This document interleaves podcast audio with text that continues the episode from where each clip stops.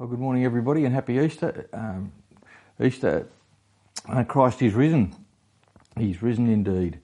Uh, and it's good to, uh, to rejoice in these things. Let's uh, read together God's Word, or let's pray and then let's consider God's Word together. Uh, Heavenly Father, we thank you for uh, the great and glorious fact of the resurrection um, of the Lord Jesus from the dead. And your Word teaches us that He's the first fruits, that one day, because He's been raised, we can be confident that the death, the, the final enemy, has been defeated and, and will be defeated finally for us too. So we uh, give you thanks for the glorious good news of the gospel that promises us eternal life through faith in your Son. So as we think about these uh, these things today, we ask that you would uh, cause us to, to think hard and to, to think well, but to rejoice in these great gospel truths and to pledge ourselves to living in the light of them. Uh, please help us today, we pray in Jesus' name. Amen. Well, if you haven't already done so, would you please turn to Matthew chapter 27? I'd like to think about uh, Matthew's account of the resurrection of Jesus from the dead. So, Matthew chapter 27, and we'll start reading at verse 57. So, Matthew 7, uh, 27, verse 57. When it was evening, there came a rich man from Arimathea named Joseph, who was also a disciple of Jesus. He went to Pilate and asked for the body of Jesus. Then Pilate ordered it to be given to him, and Joseph took the body and wrapped it in a clean linen shroud and laid it in his own new tomb which he had cut in the rock. And he rolled a great stone to the entrance of the tomb and went away. Mary Magdalene and the other Mary were there, sitting opposite the tomb. Next day, that is, the day after the day of preparation, the chief priests and the Pharisees gathered before Pilate and said, Sir, we remember how that impostor said while he was still alive, After three days I will rise. Therefore, order the tomb to be made secure until the third day, lest his disciples go and steal him away and tell the people, He has risen from the dead. And the last fraud will be worse than the first. Pilate said to them, you have a guard of soldiers. Go, make it as secure as you can. So they went and made the tomb secure by sealing the stone and setting a guard.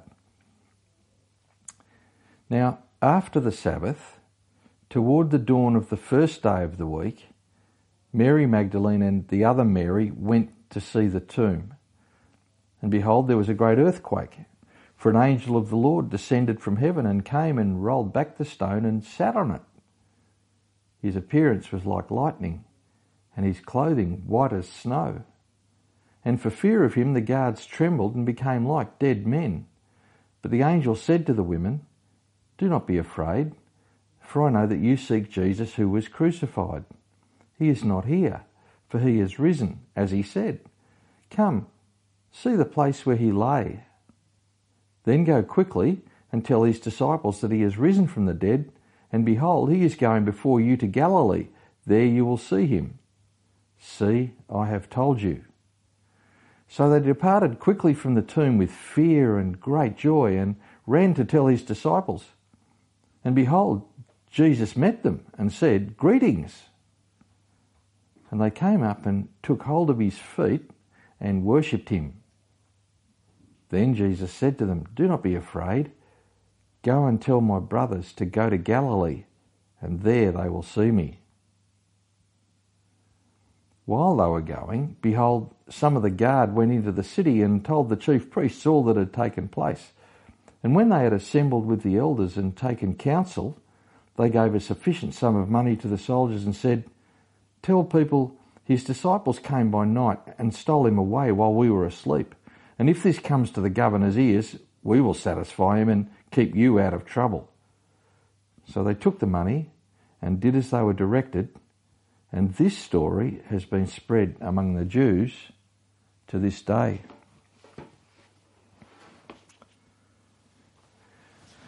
Well, why is today April the 4th, 2021?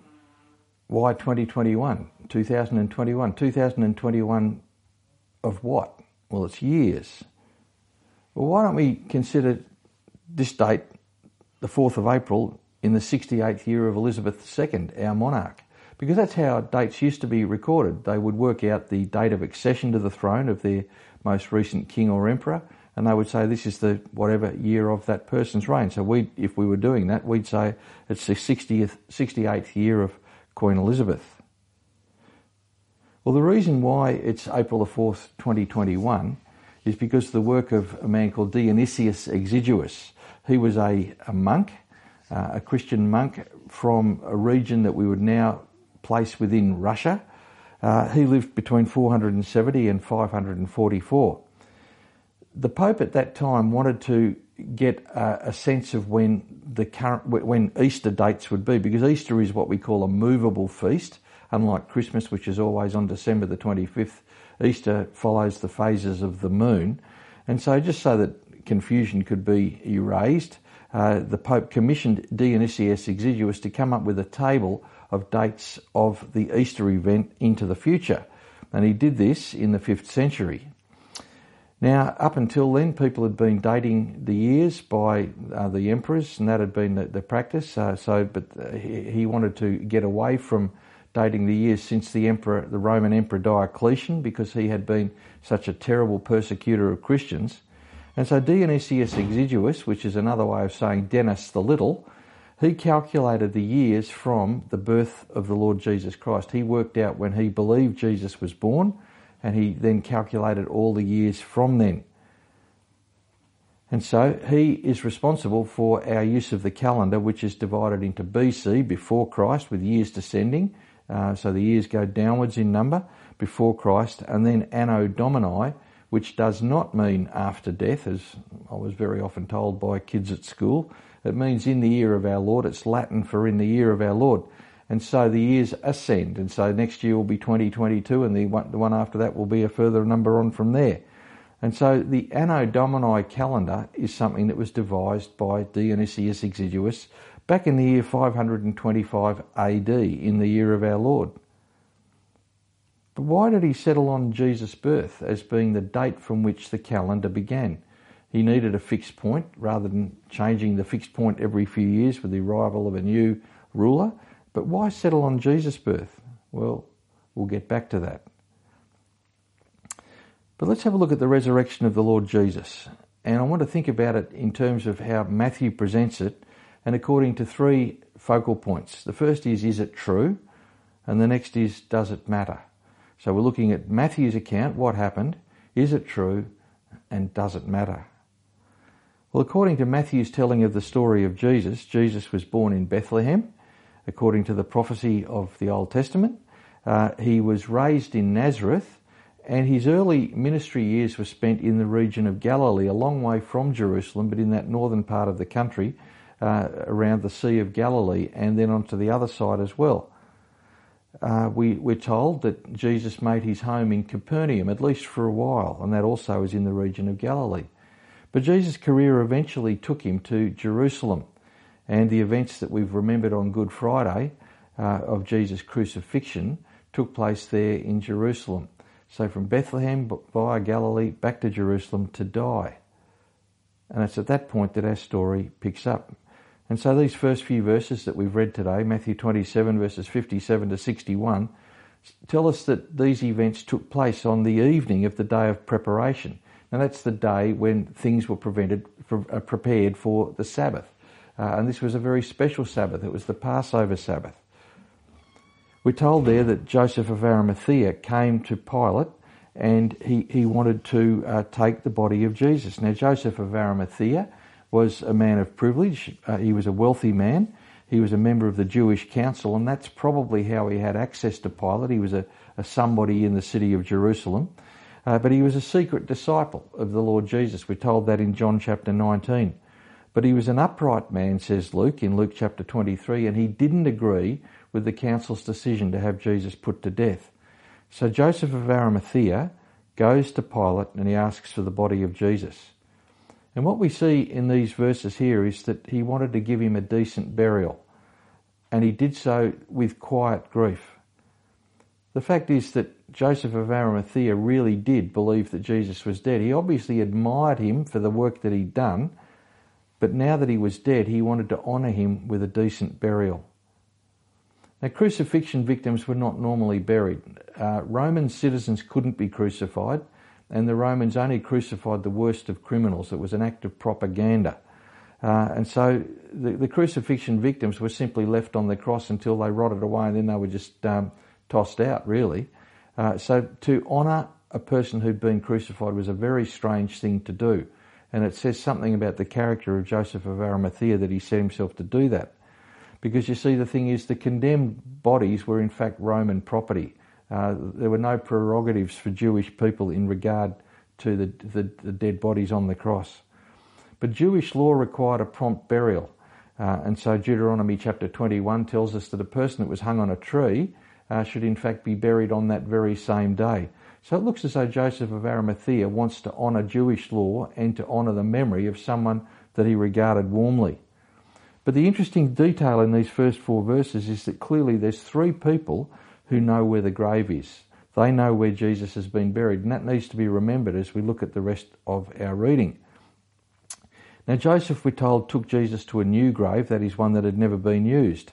Uh, and it was assembled like uh, graves in that time. They were usually dug into rock cliffs if you could afford a family burial spot of this kind. He uses clean linen and these two details uh, combine to show us that he wanted to honour Jesus after he had died such a shameful death. Uh, for Jews, a person who was crucified was under God's curse. For the Roman world, a person who was crucified was amongst the worst of criminals. Jesus died not only an horrific death, but everything about his death was to, to bring shame on him as an individual. And, and Joseph of Arimathea was brave enough uh, to uh, to, to court that shame and bring some of it on himself, really, by wanting to honour someone that he clearly admired. But that's what he did. And so he wanted to honour him after he'd been so shamefully disposed of.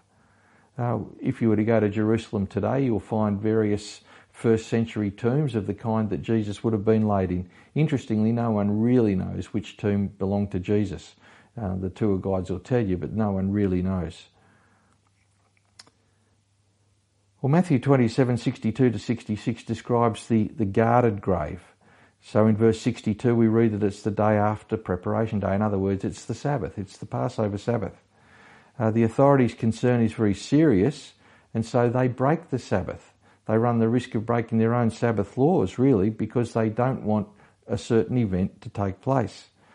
Now, verse 63 tells us that the burial arrangements that Joseph had made were well known uh, and the tomb's location was known as well. It also shows us that the Jews knew that Jesus had predicted that he would be raised from the dead. Now, how did they know that? Was it that Judas, who had been there when Jesus had predicted, famously in all the gospel accounts, we show Jesus, uh, they, they show Jesus saying that the Son of Man must suffer many things, be flogged, beaten, um, spat at, uh, and be crucified. But he always says that he'll be raised from the dead. And he gives three of those predictions. So you'll see it in chapter 16, 17, and chapter 20 of the, of the Gospel of Matthew, for instance. So was Judas the source that the, uh, the Jewish authorities were quoting? But clearly they knew that there was at least some expectation that Jesus was to rise from the dead. And they said, we need to get that tomb sealed so that no one can come in and pinch the body and then go around telling that terrible story. So they say that the, the, the, last fraud will be worse than the first. The first fraud, clearly, was that Jesus claimed to be the Messiah. He didn't come out right out and say, I am the Messiah, uh, but, but his deeds, these healings and, uh, and the miracles that he performed, and the, and, and, the fact that he allowed people to call him Lord, uh, clearly indicated to many that he had in fact claimed to be the king that, that God had promised to send. But the second fraud that the Jewish authorities were so keen to put aside was any idea that he'd been raised from the dead. And so they asked that the tomb be sealed. And it's clear that what they want is to prevent body snatching. In verse 65, uh, Pilate says to them, Go. You have a guard of soldiers. Go make it as secure as you can. Now, Don Carson, the American uh, Bible commentator, says that he paraphrases uh, Pilate's speech. He says, You were afraid of this man when he was alive. Now he's dead, and you're still afraid. I mean, who sends a guard to guard a dead body? uh, what, what good could come of taking his body out of the grave. Well, as we move into chapter 28, we find this combination of fear and great joy. After the Sabbath, toward the dawn of the first day of the week, Mary Magdalene and the other Mary went to see the tomb. Now, Mark chapter 16 tells us that the purpose of their visit to the tomb early on the first day of the week, that's what we would now call Sunday, the day after the Sabbath, uh, they went to anoint Jesus' body with spices. Again, just like Joseph of Arimathea, he wanted to give Jesus a decent burial. The women wanted to go and anoint him as their last act of honour, their last act of, of uh, respect for someone that they loved, but who they knew now to be dead, or they believed now to be dead. So they went to anoint him with spices. But on the way there, according to verse 2, the angel of the Lord met them. There was a terrible earthquake, and they found the stone rolled away. Now, that earthquake brings to mind uh, the appearance of Yahweh on Mount Sinai. When Yahweh appeared there to to uh, give Moses the law, we're told that the, the, the mountain trembled. And so there's an earthquake as God acts in history to see his son restored to life. But the angel's appearance inspires trembling elsewhere, not just in the landscape, but in the soldiers. And the guards become as though dead, we're told in verse 4. It's interesting, isn't it? They were guarding a dead person and now they become like dead people themselves through the fear of what's transpiring in the spiritual realm and also its manifestation in the physical one. Again, Don Carson observes, he says, the stone was rolled back, the seal that had been put on it was broken, and the soldiers were made helpless, not to let the risen Messiah escape, but to let the first witnesses in so they could see what's been going on. Well, the angel speaks words of comfort and assurance to the two Marys. Do not be afraid, he says in verse 5, for I know that you seek Jesus who was crucified. He is not here, for he has risen, as he said. Come, see the place where he lay. The stone's been rolled back. He invites the women to look at where the once dead Jesus had been laid. And then he continues, Then go quickly and tell his disciples that he's risen from the dead, and behold, he's going before you to Galilee. There you will see him. So they departed quickly from the tomb with fear and great joy. I mean, how could, how could you possibly process what they've just seen? Uh, an angel, an earthquake, uh, the, the, the stone of the, of the tomb rolled back, and where their dear friend Jesus had been laid, it was empty. How could they not be fearful of all that's going on? It's clear they still didn't understand what was going on, but there was something about all this that combined with their fear to bring them great joy, great reassurance. And so they ran off to tell the disciples. And so in verses 9 to 10, we read of the women's meeting with the risen Jesus. And behold, Jesus met them and said, Greetings. And they came up and took hold of his feet and worshipped him. They took hold of his feet, and his feet were solid, and they worshipped him. They gave him the adoration and the reverence and the respect and the praise that he deserved because they recognized him.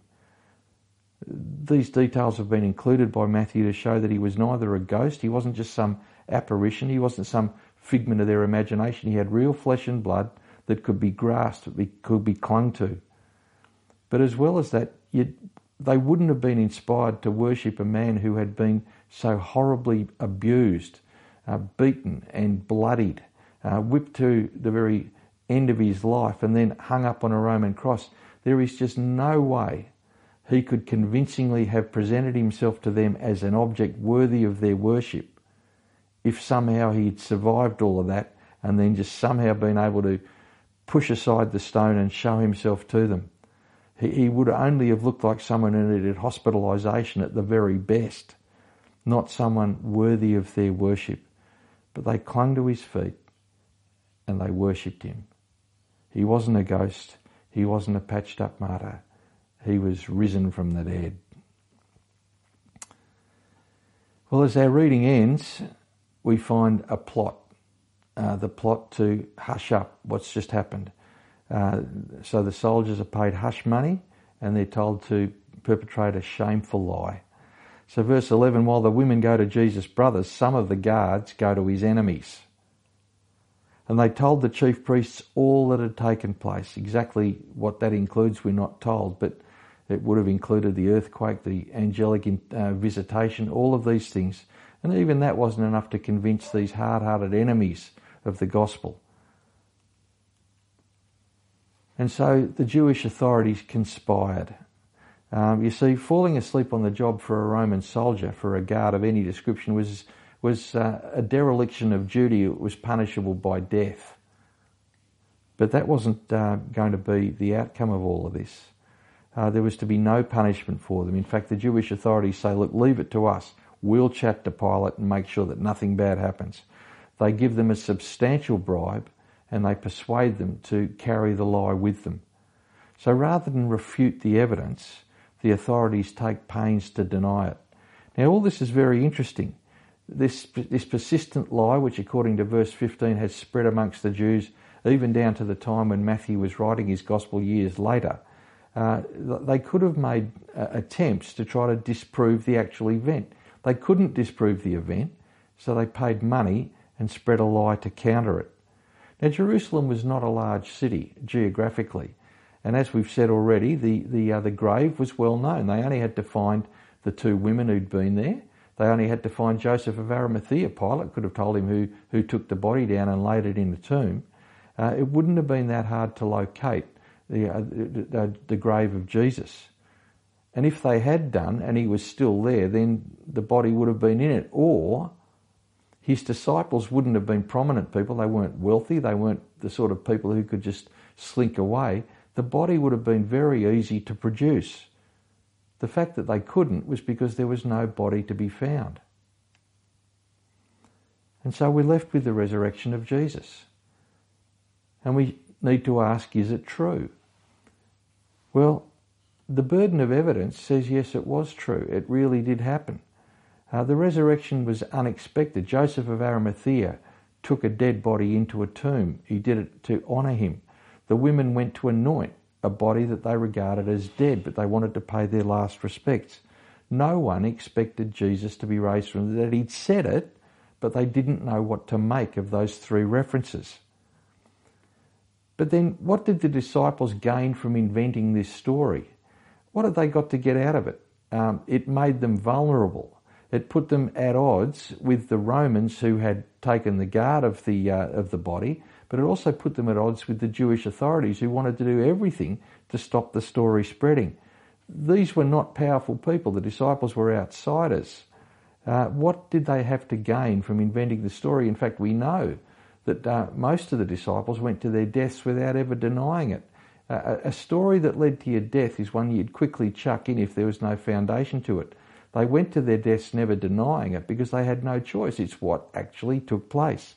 There was nothing in it for them to make up this story. Have you ever tried inventing a story? Have you ever tried inventing a story which was uh, so concrete in its factuality and so consistent in its retelling that even though it wasn't true, no one ever came to doubt it. It's hard work. Eventually, the truth will out. But the other thing is, if you were inventing a story, if you were making up something that no one expected, something that no one would have believed if you'd try to tell them, if you were trying to make up a story of that kind, in the world of the first century, you would never have had women as your first witnesses. Because in the court, the courts of the day, women's testimony was virtually regarded as invalid. Now, we might judge them with the standards of our modern enlightened thinking, but that's how it was back in those days. They didn't really have any great regard for the witness of women. And so, if you were making the story up, you would not have had women as your witnesses. You might have had Joseph of Arimathea, uh, a prominent man, but not women. Um, but the reason that the women are included as the first witnesses is because that's what happened. And again, this is a part of the Bible's uh, nobling of, of, women. It just shows uh, that, that, uh, that we are all created in God's image and, and women matter to God too. They were the first witness. They were trusted with being the first bearers of this great news. The fact is that just because it's improbable just because it's unlikely doesn't mean it didn't happen. In fact, there's no better explanation of what went on all those years ago than that Jesus was physically raised from the dead. I was reading a scholar only last week who said that really any educated, any thoughtful person needs to seriously come to grips with the facts of the resurrection and make up their mind on it. Uh, because the facts are, are there and they need to be dealt with. And the best explanation of those facts is that even though Jesus really was dead, he really did come to life again because the tomb was empty. Have you ever heard the saying, you've got Buckley's chance? It's an old Australian idiom. Uh, it's one that occasionally used. We used to use it at school. I don't hear it so much anymore, although I did hear it not too long ago from a mem- member of your congregation. You've got Buckley's, is what, what, what people will say. So if I was to say to someone, I think Melbourne will win the premiership, uh, someone might say to me, they've got Buckley's chance. Now, it depends on both of us knowing what that means to, to make any sense at all, but it's a saying that has a particular origin in history. Uh, it means that you've got next to no hope. And the origin of the saying seems to be uh, it, it, comes from very early in, in Victoria's history, I mean, as Victoria was still known as the Port Phillip colony. Uh, the first permanent settlement of Europeans in, in uh, the Port Phillip colony was in 1803 on what we would now call the Mornington Peninsula, uh, near where we would now call Sorrento. And there was a convict settlement there. So Lieutenant David Collins in 1803 brought down 301 convicts to establish a base in the south of the continent just in case the French started to show too much interest. So the British thought it would be good to have an outpost down there. The colony didn't really last very long, but you can still see the evidence there at Sullivan's Bay near Sorrento. There are graves from, uh, from some of those that didn't make it. But the saying Buckley's chance comes from the fact that a man called William Buckley escaped from that settlement. In, it was only there for a few months, but in 1803 he was one of several that escaped, and he was the only one whose, um, whose remains couldn't be accounted for. Some returned, some were found dead, but Buckley never turned up. He was the one, the only one that couldn't be accounted for. But then in 1835, a remarkable thing happened. In 1835, John Batman led a party of people across from Tasmania or Van Diemen's Land because they wanted extra room for their sheep. And they thought that there was good grazing land over in the Port Phillip district around the Yarra River area. So John Batman came across and they, having come through the Port Phillip heads, they made a camp near uh, on what we would now call the Bellarine Peninsula at a place called, or we now call it Indented Head. And while they were camped there, out from the bush came a six foot seven inch tall white man, a European with a very long beard and dressed in a possum skin cloak. He'd virtually forgotten how to speak English, but it was none other than William Buckley. 32 years later, the man who had escaped all those years ago from the convict settlement on the other side of the bay had turned up over there on the, on the other Bellarine Peninsula. Now, if you go to Point Lonsdale on the Bellarine Peninsula even today, just below the lighthouse, you'll find a cave all hoarded up, but it's Buckley's Cave. And it's believed that he, he may have sheltered there. Well, anyway, it's called after him. So there we have, in 1803, we have an escapee, and we've got an escape that was never really accounted for. But in 1835, he turned up again. The question is, how did he get from one side of the bay to the other? Did he walk? Did he then have to swim across the Yarra River? Uh, it was a long walk. There was no permanent water on the Mornington Peninsula. It was covered with very thick bush. Um, he had no real means of maintaining himself. Or, even less likely, did he swim across Port Phillip Bay? The fact is, we don't know. But one thing we do know is that 18, in 1835 he turned up. There he was. So, however it was he got there, he was alive. It may seem improbable, but facts are facts. And so the saying Buckley's chance means you've got the slimmest of all possible chances. But the fact is, William Buckley survived. He went on and returned to, to European life and became an interpreter between uh, the, uh, the Aboriginal population and, uh, and the European settlers. It may seem improbable, but facts are facts. The resurrection may seem improbable, but facts are facts. The fact is that frightened disciples turned into bold, heroic uh, tellers of the story. This story that really couldn't be explained in any other way, a story you couldn't have made up if you wanted to, And if you had made it up, you wouldn't have had women as your first witnesses. All of these things have been recorded simply because there was no choice. They were true. It may seem improbable, but facts are facts. So is it true? Well, yes, I think the evidence is that it is true. I think Jesus really did rise from the dead. But the next thing is, does it matter? Well, again, the answer to that is yes, it matters very much. According to Paul in 1 Corinthians 15, verses 17 to 19, if Christ has not been raised, then your faith is useless and you're still guilty of your sins. In that case, all who have denied believing in Christ are lost. And if our hope in Christ is only for this life, we're more to be pitied than anyone in the world. The fact is, if it wasn't for the resurrection, there would be no Christian faith. Jesus would not be remembered as a great moral teacher. He wouldn't even be remembered as a man who did miracles. The disciples were frightened. They'd given up. They, they'd seen their, their hero, the one that they'd followed for three years, hung shamefully to die on a cross, and they believed he was dead because that's what happens when the Romans have finished with you. But he was raised and the Christian movement began, and there is no other explanation for the 2,000 plus years of Christian history except that it began with this improbable but definite event the resurrection of Jesus from the dead. If Jesus' resurrection could be disproved, if his bones could be produced, there would be no Christianity at all, and we'd all have to find something else to do every Sunday. So, why Jesus' birth? To be the central point from which Dionysius Exiguus based our calendar. Why before Christ? Why Anno Domini in the year of our Lord? It's because Jesus died and was raised. That's why. And so every day when we look at the date, it's a reminder of the centrality of the resurrection as an actual event that took place in human history. Now, C.S. Lewis is someone who when I was getting my head together about all this helped me very much just to understand that the, the resurrection was something that could actually be believed in as a real event of history, but something that has just the most critical importance. So in his book Miracles, he says this The first fact in, in history of Christendom is a number of people who say that they've seen the resurrection. If they had died without making anyone else believe this gospel, no gospels would ever have been written. Matthew, Mark, Luke, John, none of them. We wouldn't have them. They were only written because the people who were witnesses to the resurrection convinced others that it was a story that you could base your life on.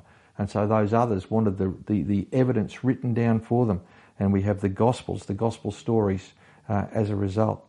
Lewis went on elsewhere in another essay of his, and he said, The only thing that Christianity can't be is moderately important. He says, if, if it's true, it's of complete importance. If it's not true, it's of no importance. The only thing it can't be is moderately important. So is the resurrection true? The evidence says yes, it is. Is it important? Well, it is. It's of utmost importance. You see, it did happen. It is true. And it really does matter. Because Jesus died for our sins. And the book of Romans in chapter 4 tells us that he was raised for our justification. Um, if he had stayed in the tomb, we would never have known if the work that he'd done on the cross bore any fruit for us. We would not know if our sins had been paid for. But Romans 4 tells us that he was raised for our justification. And so, because he was raised from the dead, all who've put their trust in him know that one day, even though we'll die physically, unless he comes soon, we know that on the day of judgment, our sins have been paid for and we'll discover that we are justified before God. We've been declared righteous by God. And so we need have no fear of that eventual meeting with God on Judgment Day. But that's only the case for those who put their trust in Jesus now. Those who have said, Yes, Jesus, your death on the cross was for me. And so does it matter? Well, it matters extremely because your eternal destiny hinges on the decision you make in this life about what Jesus did on the cross all those years ago. Jesus was sent to die to pay the penalty for our sins, but the, his death was not the end of it all. He was raised to life, and the evidence is that it's true. It really did happen, and it matters extremely. So pin your hopes on Jesus, the one who was raised from the dead, the one who gives you hope of facing Judgment Day and the confidence that your sins have been paid for, uh, who, whose resurrection from the dead gives you confidence of an eternal life where all of the disappointments, the sadnesses, the sorrows, the pain, the agony of this life are just not even a memory. They're in the past. This glorious future waits for all who put their trust in the Lord Jesus now. Please do so. Let's pray. Loving Lord Jesus, we thank you for your obedience even to death on the cross, that you stooped down from heaven to save sinners like us. Lord God, our loving Heavenly Father, we declare uh, with Christians throughout all the centuries that you are the one with all the power over life and death, and we believe that you really did roll that stone away and you brought Jesus out from the grave. We thank you that in the light of the resurrection we can rejoice with fear and trembling like those original witnesses, knowing that, that our sins have been paid for, knowing that we can face whatever the future holds with the confidence that, uh, that we will be raised to eternal new life and reign in eternity with our Saviour, the Lord Jesus. We thank you for these great and glorious truths that have been guaranteed to us because of the, the certain fact of the resurrection of the Lord Jesus from the death uh, all those years ago. Please write these things deeply in our hearts. Please help us to live as people of confidence and hope and, and genuine persevering faith because of all these things that you've revealed for our sake. We pray in Jesus' name and say thank you. Amen.